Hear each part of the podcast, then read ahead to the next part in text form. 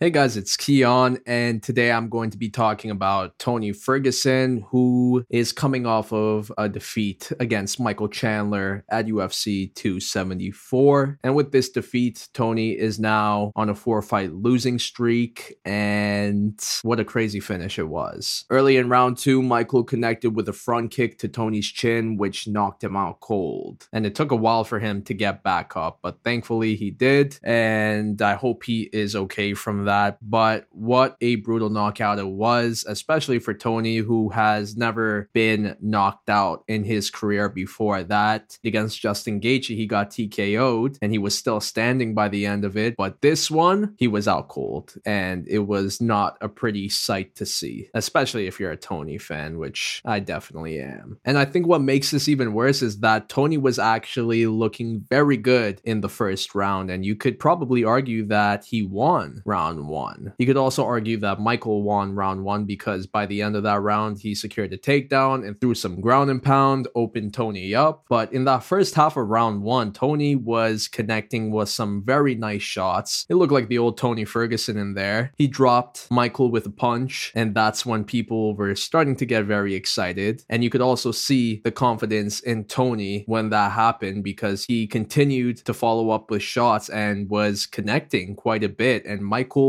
looked to be in trouble before he brought the fight down. But on the feet, it was basically all Tony. And it was very exciting to see. And even though Tony ended that round while on his back, he stood back up and you saw the smile on his face. He was very happy with how round one went. And I was happy to see it. I'll be for real. Like prior to this matchup, I was so scared because I was just telling myself, damn, this is going to be bad. This is not going to be good. And then see Tony come out like this and actually look very good on the feet, I was so happy to be wrong. I was like, damn, this is great. This is wonderful to see. But then round two comes and Michael connects with that front kick and Tony is out. And the way it happened was very reminiscent of when Michael Chandler fought Charles Oliveira because Michael was looking so good in round one and then early in round two gets caught and gets finished. And this time around, Michael was on the other end of that as he was not looking good in the first round. And then early in round two, he comes out with that one shot that finishes the fight. So that was an interesting parallel that I saw. But yeah, for Tony, it was just not good for him. For Tony, I could actually compare it to when Tyron Woodley fought Vicente Luque. Tyron was looking like his old self early on before he got caught and finished. And that was very similar to Tony Ferguson in this fight. Looked like his old self, but then got caught. And it was also reminiscent of Frankie Edgar when he fought Marlon Vera. Because Frankie was looking very good in that fight, but then in round three, he got knocked out by a front kick. So, like I said, this is now four defeats in a row for Tony Ferguson. And now I really wonder what's going to be next for him because he is in a very tough situation. Not only because he's on this losing streak, he hasn't won a fight since 2019, but also because he has been so vocal about his displeasure with the UFC. He has not been holding back at all as of recent. And like I said, when you go against the UFC, that is not a good thing unless you have some leverage. But with Tony, the only leverage he really has is his name value, but that will slowly be dwindling down if he continues to lose more fights. But with the way this losing streak has gone, I just don't think Tony has it anymore. At least for the top fighters of his division. After this defeat to Michael Chandler, I think there's no way he competes with anyone in the top five anymore. And see, this is what I mean by the UFC not going to be treating him well because Tony has been speaking out. I feel like there's a huge possibility that Tony will be put in a position where the UFC will use him to build up up and coming fighters. And if that's the case, that's just very sad because I never thought Tony would be in that position. But like I said, with the way he's been speaking about the company, this should be expected. And with him saying that he still has a few more fights on his contract, this is just not a good position for Tony Ferguson. So, with that being said, what is next for him? And I'm looking at the top 15 right now, and I'll tell you this my hope before this fight was that Tony was going to win and then he was going to retire right after. I think that would have been beautiful. And to be honest, I thought that's what was going to happen early on with how good he was looking on the feet. I was like, damn, Tony might actually win this fight. And if he does, it's a great time for him to retire. But now he has lost it and he has been very vocal about wanting to fight the rest of his contract out. So who is going to be next for Tony? And honestly, I think a fight with Rafael dos Anjos makes sense at this point. The two have fought before, with Tony winning that fight. So that's why I think the rematch right now makes sense. Because at least you're giving Tony someone that he has fought before and also has a win over. So that should be a little bit of a confidence boost going into that matchup. But man, it's crazy to even be making this fight at this point because after their first fight, you could see the career trajectory of both men. You could see Tony Ferguson was on his way up and Dos Anjos was on the decline at lightweight. But now in 2022, they are basically on the same level. And honestly, you could probably even say that Dos Anjos is going up at the moment because he is coming off of wins over Paul Felder and Renato Moicano. He's on a two fight win streak compared to Tony's four fight losing streak. But Tony fought top five guys while Dos Anjos is not even fighting anyone ranked. But still, I think this matchup makes sense because Tony is number seven, Dos Anjos is number six. Both guys are close in the rankings and they're also close in age. So that's why I think Tony should fight Dos Anjos next. But if it's not Dos Anjos, it will have to be an up and comer. Someone in the top 15 or even someone like a Gregor Gillespie or a Rafael Fiziev. Because even though I have been a strong proponent of Tony fighting Conor McGregor at this point in his career, the ship has sailed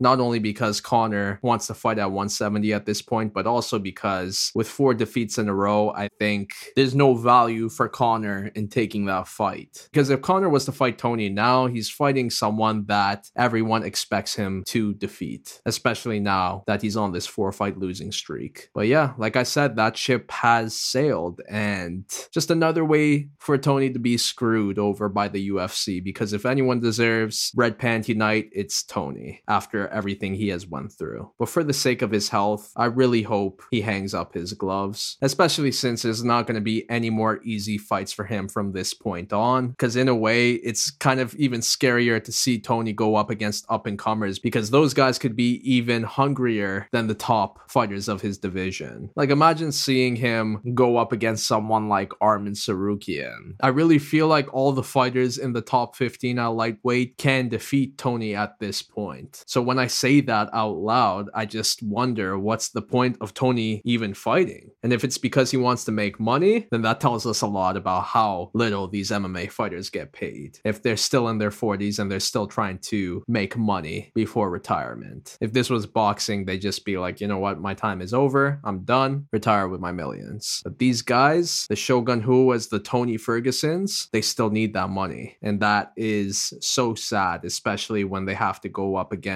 very tough fighters in order to get it. Taking fights that could even further damage their legacy, especially when you have a fighter like Tony who wants to do other things outside of MMA. Those opportunities aren't going to be there as much anymore because of how his career in MMA is looking, and also because he's getting older. And I was gonna say maybe Tony should move up to welterweight, but I feel like that's even worse for him at this point because looking at the top 15 of that division, there is just no easy fights for him there, especially if he's going to be at a disadvantage size wise. So it is slim pickings for Tony Ferguson in regards to his next fight. For me, his best option is Rafael dos Anjos, but I think the best move next for Tony Ferguson would be for him to call it a career. But what do you think? What's next for Tony Ferguson? And do you see him winning a fight ever again? But that's a lot for now, so I'll see you in my next one.